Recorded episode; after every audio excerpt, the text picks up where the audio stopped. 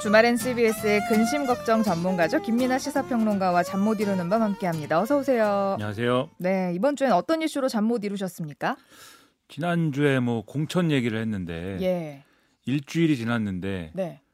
공천 얘기를 일주일 내내 하고 앞으로도 계속하지 않을까 싶은데요. 네, 특히 민주당 공천 얘기를 네. 일주일 내내 했는데 지금 말씀하신 것처럼 공천 얘기를 더 할 것 같다. 예. 잠이 안 옵니다. 특히 민주당이 이제 어떻게 되는 거냐, 이 공천 얘기가. 그리고 공천 얘기가 공천 얘기로 끝나는 거냐, 이게. 지금 어쨌든 총선을 치러야 되는 그런 당 입장에서 본선에 영향이 있는 거냐 등등이 여러 가지로 지금 논란이 되는 것 같거든요. 예. 지금 이미 언론을 통해서 당 내외의 전망도 나오고 있는 것 같고 예. 그런 얘기를 모아서 해보려고 합니다. 예, 민주당 공천 잡음이 심상치 않아요. 그렇죠. 일주일 동안 수습이 좀 됐어야 오늘 이 얘기를 안 하는 건데 네. 수습이 전혀 되지 않고 위기 절정으로 가는 느낌인데요. 그렇죠. 오히려 논란이 막 더 커지는 네. 그런 국면이니까 이제 그렇게 말씀하시는 거죠. 지금 그리고 이제 현역 평가 결과 하위 20% 명단 안에 들어간 의원들이 원래는 이런 거 공개적으로 통보하면은 이 개인들에게 다 좀 명예의 누가 되고 네. 또 이후에 어쨌든 경선을 치르면은 이게 또 영향이 있기 때문에 보통은 공개적으로 통보를 안 합니다. 근데 이번에는 통보를 받은 사람들이 야 내가 이 명단에 들어갔어 이렇게 지금 공개를 하고 있는 상황이지 않습니까? 그쵸.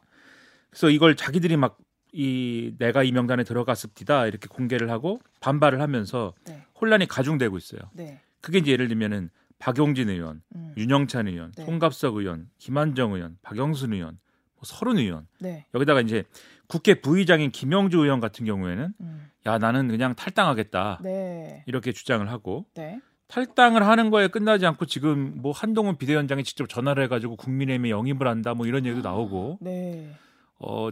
여러 가지 얘기 나오는데 왜냐하면 이제 김영주 의원 지역구가 좀 복잡하거든요. 네. 사정이 국민의힘은 공천을 못 하고 있고 네. 원래 거기서 국민의힘 공천을 받았어야 되는 인사는 개혁신당으로 나올 것 같고 그러다 보니까 이 김영주 의원이 무소속으로 나가느냐 네. 아니면 국민의힘으로 나가느냐에 따라서 3파전이냐 4파전이냐 이런 게 갈릴 것 같은데 네. 그럼 어떤 경우로 어떻게 나가는가에 따라서 김영주 의원의 당선 가능성이 달라지기 때문에 예. 그 계산법이 다 다른 거예요. 네. 그래서 이 의원들의 각자의 계산법들이 다 있는 거긴 한데 어쨌든 그 얘기는 뒤로 미뤄두고 지금 다 이렇게 계산법이 달라지는 것 중에 하나는 지금 하위 20% 명단에 포함된 의원들이 네. 이 지금 당내 경쟁자들하고 경선을 치르게 될 경우에 네네. 경선을 치르게 될 경우에 하위 10% 안에 들어간 의원은 경선 득표 30%가 감산이 되고 네. 하위 20%에 들어가는 의원은 20%가 감산이 되거든요. 이거를 그냥 100m 달리기로 얘기를 하면은 20m 뒤에서 뛰냐, 30m 뒤에서 뛰냐 이렇게 또 많이 비유를 하더군요. 그렇죠. 그러니까 이거는 어떤 의원의 경우에는 사실상 이거는 컷오프나 다름이 없지 않냐 이렇게 얘기가 되는 셈이기 때문에. 예. 그래서 이제 이게 여러모로 논란거리인데 여기에 더해서 이제 사실상 이제 아예 컷오프 대상이 되고 있는 인사들도 있습니다. 가령 동작을의 이수진 의원 같은 경우에는 예. 이 지역구가 이제 전략지역구 지정이 사실상 되다 보니까 그 말인즉 컷오프란 얘기니까 그렇지 연일 언론 통해서 배신감을 막 토로를 하고 있고 예. 마포갑의 노웅래 의원의 경우에는 아예 당 대표실을 점거해서 단식 농성을 하고 있어요. 예. 그러니까 이런 상황이 막 펼쳐지다 보니까 정말 여러 가지 얘기들이 나오고 있습니다. 근데 이재명 대표는 어쩔 수 없다는 아주 담담한 입장인 것 같더라고요. 이재명 대표 어제 노웅래 의원의 반발에 대해서 이렇게 얘기를 했습니다. 정치적으로 내가 여러 가지로 도움을 받은 입장이긴 하지만 예. 이런다고 해서 상황이 바뀌지 않는다. 또 바뀌어서도 안 된다. 어쩔 수 없다는 사실을 좀 수용해 주시기를 다시 한번 부탁드린다. 이렇게 얘기를 했고 예. 모두가 갈 수 없는 길이고 과정을 거쳐서 결국 선수는 한 명 선발할 수밖에 없는 거 아니냐. 그리고 판단 기준은 국민의 눈높이고 판단의 절차와 주체가 있다. 이걸 좀 존중을 해달라 이렇게 네. 얘기를 했거든요. 네. 그러니까 이 얘기는 결국 이 상황 여러 사람들이 반발하고 탈당한다고 하고 점거농성하고 단식하고 이런 상황들이 일반적인 그러니까 일상적인 네. 특이한 상황이 아니라 네. 공천하다 보면 있을 수 있는 그런 정도의 반발이다라고 본다. 우리가 이렇게 해석을 해야 되는 네. 그런 얘기인 거예요. 네. 근데 제가 볼 때도 그렇고 지금 언론의 지적도 그렇고 만약에 이재명 대표가 그런 정도 수준의 상황으로 본다면 그거는 아니한 인식이다. 아니면 인식은 뭐 특별한 인식을 갖고 있지만 네. 일부러 말을 이렇게 하는 거일 수도 있겠지만 어쨌든 이 발언은 좀 상황을 축소해서 어떤 보고 있다는 방증이다. 뭐 이렇게 보입니다. 그 말인즉슨 일반적인 공천 갈등과는 다른 양상이다라는 말씀이시죠? 그러니까 이게 공천이 어떻게 되느냐에 있어서 가장 모범적인 공천이라는 거는 국민들이 볼 때 공천을 뭔가 지도부가 방향을 제대로 잡고 뭔가를 새롭게 하기 위해서 그리고 뭔가 우리 정치에 긍정적인 영향을 주기 위해서 그렇게 하기 위해서 뭔가 방향을 잡고 공천을 하고 있고 네. 지금 반발하고 있는 사람들은 그러한 혁신적인 어떤 공천에 대해서 저항을 하는 과정에서 지금 반발을 하고 있는 것이다. 네. 그래서 저 공천 과정에서 시끄러운 일들이 일어나는 것이다. 이렇게 인식하는 게 가장 모범적인 공천이거든요. 그래서 지금도 민주당의 경우에 그러니까 지도부가 혁신적인 공천을 하려고 시도를 하고 있고 그러다 보니까 이 혁신 공천의 대상이 되는 사람들이 반발하고 있다. 이런 얘기가 돼야 네. 유권자들이 이것을 납득을 하고 네. 그래 그러면 이재명 대표가 지금 밀어붙이는 공천 한번 믿어볼까? 이렇게 될 거 아닙니까? 그쵸. 근데 지금 그게 아니고 지금 대체적으로 지적이 되는 것들은 이거는 이재명 대표가 대권 재수를 하기 위해서 이 민주당을 이재명의 민주당으로 확실히 만들기 위해서 자기 사람 꽂는 그런 공천하는 거 아니냐. 이런 의심이 언론 통해서 많이 표현이 되고 있고 네. 이런 얘기가 여론에서 먹히고 있는 거 아니냐. 지금 이렇게 의심하고 있는 거거든요. 네. 지금 일주일 동안 나온 얘기, 언론을 통해서 나온 얘기를 막 종합을 해보면 별의별 얘기가 다 나왔어요.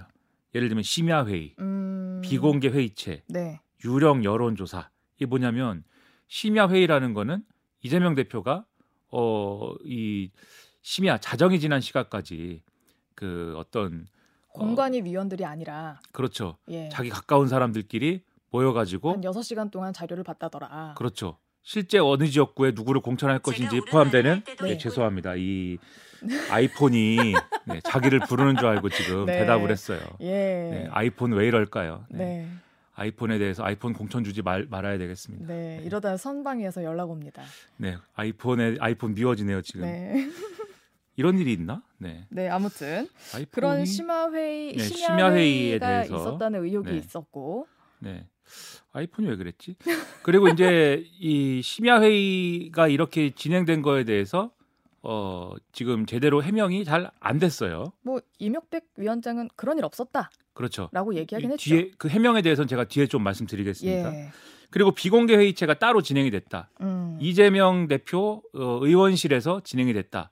라는 얘기도 있었는데 네. 일주일에 2번 진행됐다. 그 얘기도 이제 명확하게 해명 안 된 것 같고 유령 여론조사가 진행이 됐다. 이 얘기도 네. 계속 뭐 이 그 당 내외에서 계속 시끄러운 여러 가지 뭐 갑론을박의 대상이 된 것이지 이 논쟁이 확실하게 어떤 정리된 상황이 지금 아니거든요. 네. 그러다 보니까 이런 얘기가 다 나와 있어서 언론에 보도되고 하니까 유권자 입장에서는 이게 어떻게 되는 거냐, 이런 얘기가 왜 나온 것이냐, 네. 이게 다 어떤 공천이 아닌 사천의 맥락 아니냐 이렇게 받아들일 수밖에 없는 구도가 형성된 거고 그다음에 이런 얘기가 사실 공천 작업 시작할 때 이 민주당 공천 얘기 시작할 때부터 임종석 전 비서실장 등의 문제로 친명 대 친문 구도로 시작한 거 아닙니까? 네. 그러니까 그 얘기부터 시작한 거잖아요, 사실. 네, 그렇죠. 그리고 임혁백 공관위원장이 직접 윤석열 정권 탄생 책임론 뭐 이런 얘기를 하면서 이 친명 대 친문 구도가 고착화된 상태로 이 얘기를 시작을 한 거잖아요. 예. 그러니까 이런 얘기까지 묶어가지고 지금까지 공천 관련 얘기 나온 거 쭉 생각을 해보면 이 민주당 공천은 지금 뭘 얘기해도 결국 친명 공천이다. 친명 공천이냐 아니냐. 네. 이 얘기로 갈 수밖에 없게 된 거 아니냐. 이렇게 얘기하지 않을 수가 없는 겁니다. 네. 하지만 뭐 당 주류는 연일 오해다. 이렇게 해명을 하고 있더라고요. 그렇죠. 앞서 말씀하신 것처럼 뭐 심야 회의라든지 비공개 회의체라든지 이런 거는 가까운 사람들이 모여가지고 이재명 대표 가까운 사람들이 모여가지고 뭐 의견 제시도 하고 그리고 대표가 그 의견 듣고 뭐 나름대로 걱정도 하고 정말 잠 못 이루는 밤을 네, 보낸 것이다. 잠 못 이루는 밤을 네, CBS가 아니고 이제 국회 네. 회의 그 의원회관에서 보낸 것이다. 이렇게 얘기를 한 것인데 네.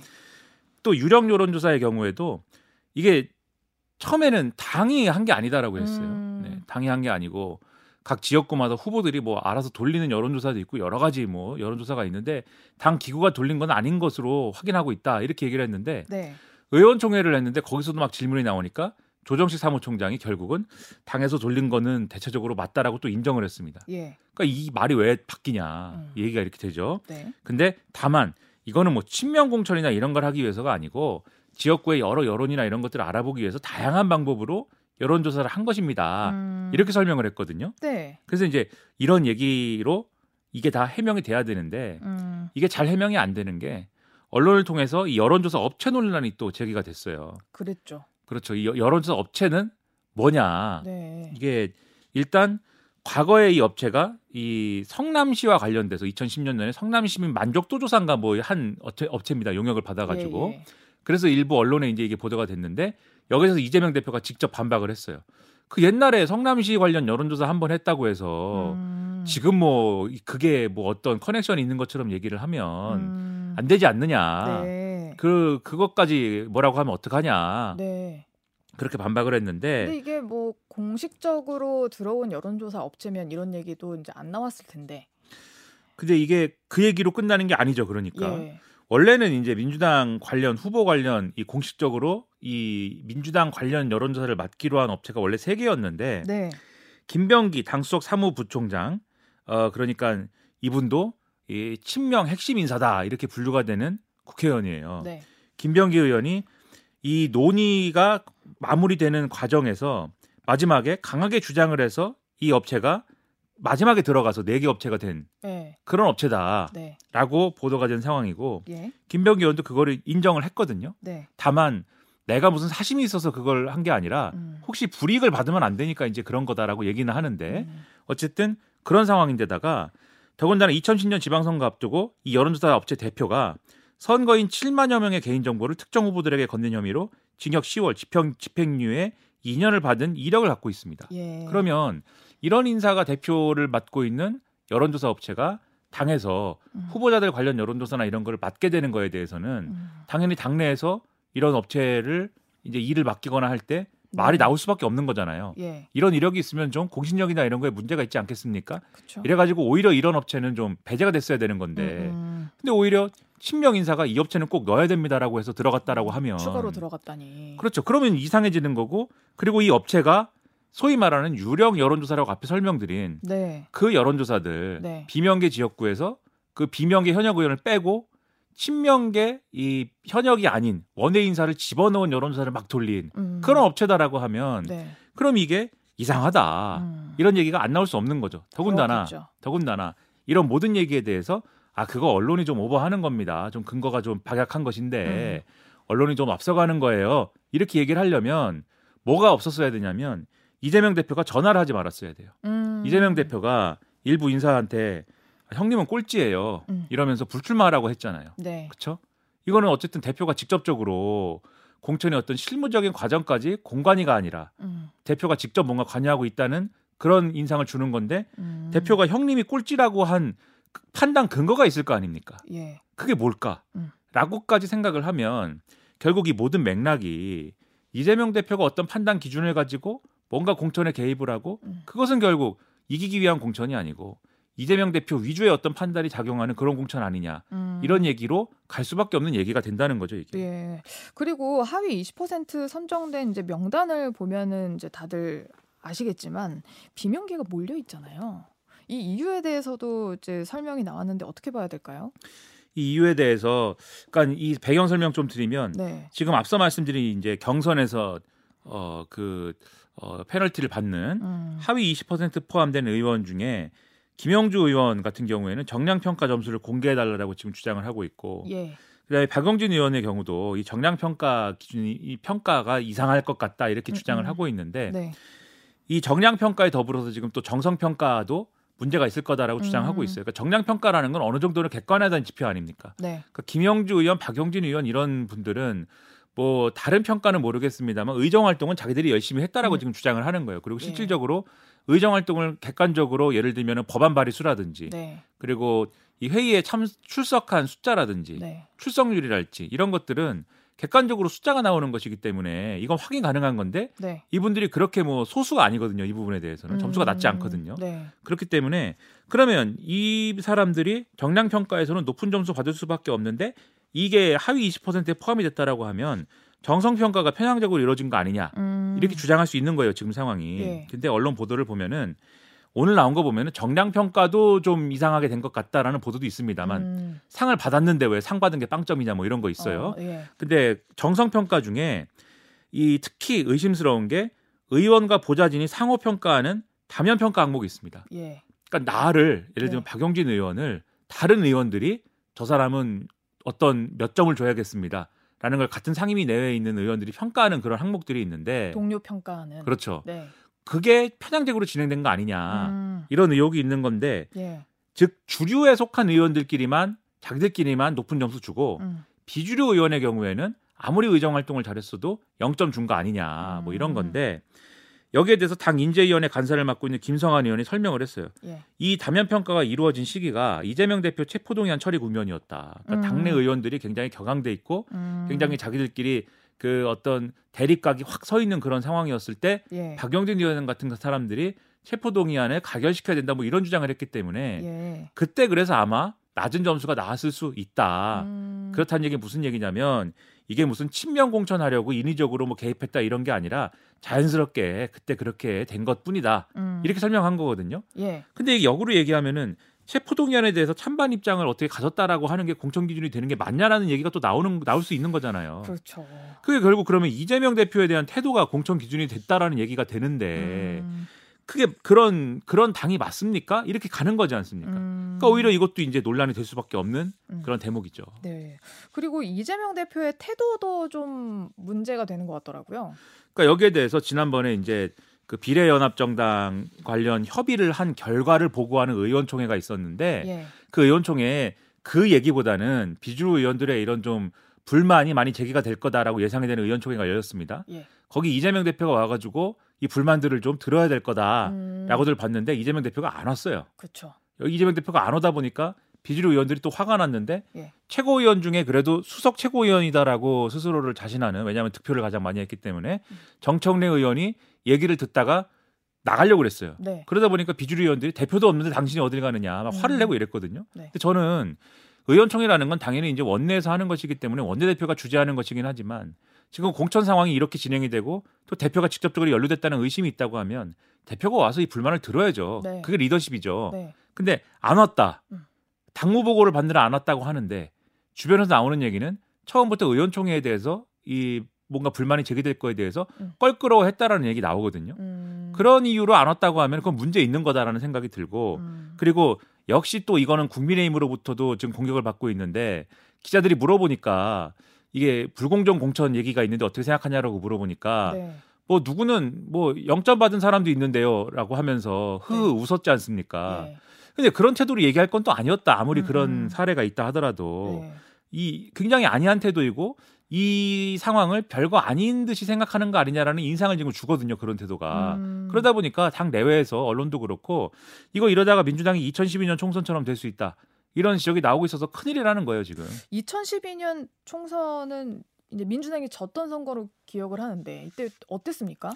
이 상황을 지난 21일에 한국일보가 잘 정리한 기사를 지면에 실었는데 예. 그 당시에도 총선 50일 남기고 당시에 민주통합당 지지율이 쭉 하락을 했다는 겁니다. 왜 그랬냐면은 당시가 한명숙 대표 체제였는데 한명숙 대표 리더십이 좀 여러 가지로 갈피를 못 잡고 좌충우돌을 한다 이런 게 있었어요 당시에. 네. 그러면서 그 당시에도 공천 갈등이 있었거든요. 친노 주류가 공천을 독식한다. 이 논란이 있었고 예. 그다음에 또 한명숙 대표 중심으로 뭐 2대 라인이 특혜를 받는다. 이게 있었어요. 그리고 486 지금은 이제 586 뭐 이런 이제 소위 네. 말하는 86들이 또 주류 공천에 또 끼어들어 가지고 계속 주류로 공천 받는다. 이것들이 이런 논란들이 있어 가지고 네. 반발이 굉장히 커졌고 그리고 굉장히 여러 가지 논란과 사고들이 있었습니다. 막말 논란도 있었고 뭐 모바일 투표에서 뭐 불공정 얘기 때문에 막 누가 뭐 죽기도 하고 막 이랬어요 그때. 그래서 그런 상황 속에서 상당한 논란을 겪었는데 그런데 이런 상황에서 정권 심판론만 또 대안 없이 외치는 그런 상황들이 있었습니다. 당시 민주통합당이 예. 정권 심판론을 외치더라도 무엇을 어떻게 어떤 방향으로 심판을 해서 대안을 만들겠다는 건지가 명확했어야 됐는데 그러지 않았거든요. 맹탕, 재탕, 정권 심판론 이런 것들만 얘기하는 상황이 예. 한계로 보였고 그러다 네. 보니까 유권자들이 아 이거 민주통합당 당시의 민주통합당은 오만하고 절박함이 없다. 오만한데 절박함이 없는 세력이다. 이런 인식을 가지면서 이게 패배로 이어졌다.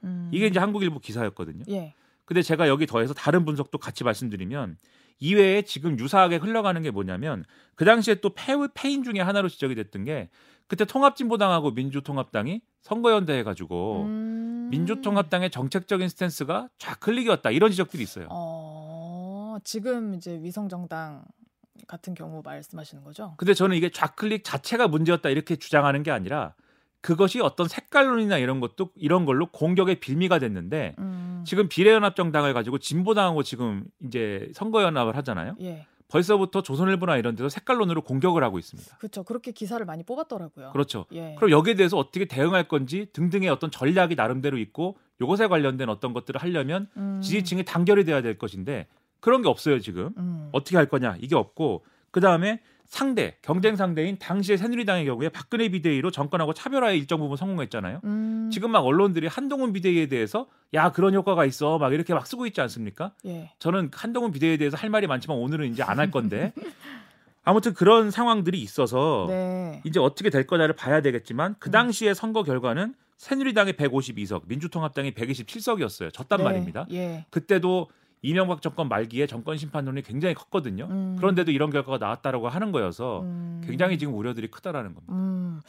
이번 선거도 유사하게 된다고 보고 계신가요? 그러니까 지금 언론이나 당내에서 그럴 수도 있다라는 얘기가 나오는 게 이번 주 초에 한겨레 기사를 보면은 월요일 날 보면은 120석도 못 건질 수도 있습니다라는 얘기가 예. 민주당 내에서 누군가 그런 얘기를 합디다 이렇게 인용이 돼 있어요. 예. 저는 120석이라는 숫자에 대해서 얘기하는 게 아니라 그렇게 상황이 안 좋아질 수 있다라는 예고가 되고 있다. 네. 이 점이 중요하다고 생각하는 거고 특히 서울 같은 경우에 5%포인트 차이로 승부가 갈리는 지역구가 상당수일 거거든요. 이번에. 예. 왜냐하면 총선에서는 민주당이 다 유리했지만 이 대선 거치고 지방선거 거치면서 표심이 바뀐 지역이 상당수지 않습니까? 네. 그게 어떻게 될 거냐 봐야 되는데 그런데 공천 후유증 때문에 만약에 민주당 지지층이 최대로 나오지 않으면은 그러면 이 5%포인트 차이가 뒤집히는 경우들이 많겠죠. 그러다 보니까 지금 홍익표 원내대표 뭐 이런 사람들이 돈을 더 많이 들여서 지금 민주연구원에 더 정확한 여론조사를 서울만 따로 지금 네. 해봅시다. 예. 이런 제안을 지금 하고 있다라고 하는데 네. 지금 그래서 제가 여기서 위기를 막 부풀려서 말씀드린 게 아니라 네. 당내에서도 상당한 위기감을 가지고 지금 얘기를 하고 있다라는 거를 네. 봐야 된다는 거예요 지금. 그래서 이 원내대표랑 이재명 대표의 사이에 약간 갈등이 이제 스물스물 나오는 거 아니냐 이렇게 또 지적한 신문들도 되게 많더라고요. 그렇죠. 물론 이제 홍익표 원내대표 입장도 있겠지만은. 네. 당 내에서 어쨌든 걱정하는 사람이 많아지고 있다. 우려하는 목소리가 커지고 있다라는 거는 이거는 그냥 쉽게 볼 만한 사안이 아니다. 그냥 야 공천에 뭐 저항하는 세력이 그냥 기득권 세력이고 공천 저항하는 세력 진압하면은 3월 초 되면은 다 정리되고 본선 가면은 뭐 당연히 정권 심판론이 크니까 선거는 민주당이 유리하게 될 거야라고 생각할 수 있는 그런 구도는 분명히 아니다. 이렇게 봐야 된다는 거예요. 예. 어떻게 될 것 같습니까? 민주당은 이걸 돌파할 수 있겠습니까? 근데 이미 상당히 늦었고 실기를 이미 해버린 측면이 지금 상당합니다.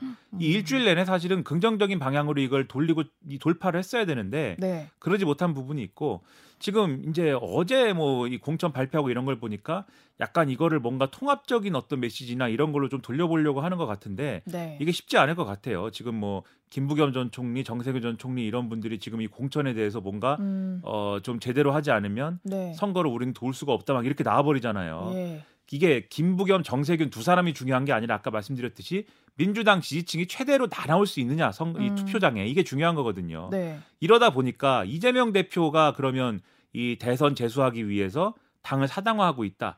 이 구도를 깨기 위해서는 이재명 대표와 그 주변 사람들이 희생하는 게 필요하다. 그러니까 불출마를 하든지 이선호퇴를 하든지 그런 게 필요한 거 아니냐라는 얘기가 그냥 나오는 거 아니거든요. 근데 지금 얘기 들어보면 그거 하기 어려울 거다. 이미 50일도 안 남았는데 40며칠 남았는데 이런 얘기를 막 한단 말입니다. 그럼 선택할 수 있는 선택지가 없는 거잖아요. 예. 그럼 이대로 뭐 민주당은 질 거냐 지는 걸로 갈 거냐. 민주당이 진다는 것은 결국 국민의힘이 어쨌든 이긴다는 거고 그럼 윤석열 정권에 상당한 힘이 실린 채로 요 이제 하반기 국정 운영에 있어서는 상당한 어떤 어드밴티지를 갖고 간다는 건데 그럼 민주당은 그냥 두고 볼 거냐 이런 의문이 커지는 거여서 그 지지층에 응답하기 위해서 수를 내지 않으면 안 될 것이다 이렇게 말씀드리는 겁니다. 예, 그래요. 김민하 평론가와는 이만 인사 나누겠습니다. 고맙습니다. 고맙습니다. 네, 전 잠시 후 7시 2부로 찾아오겠습니다.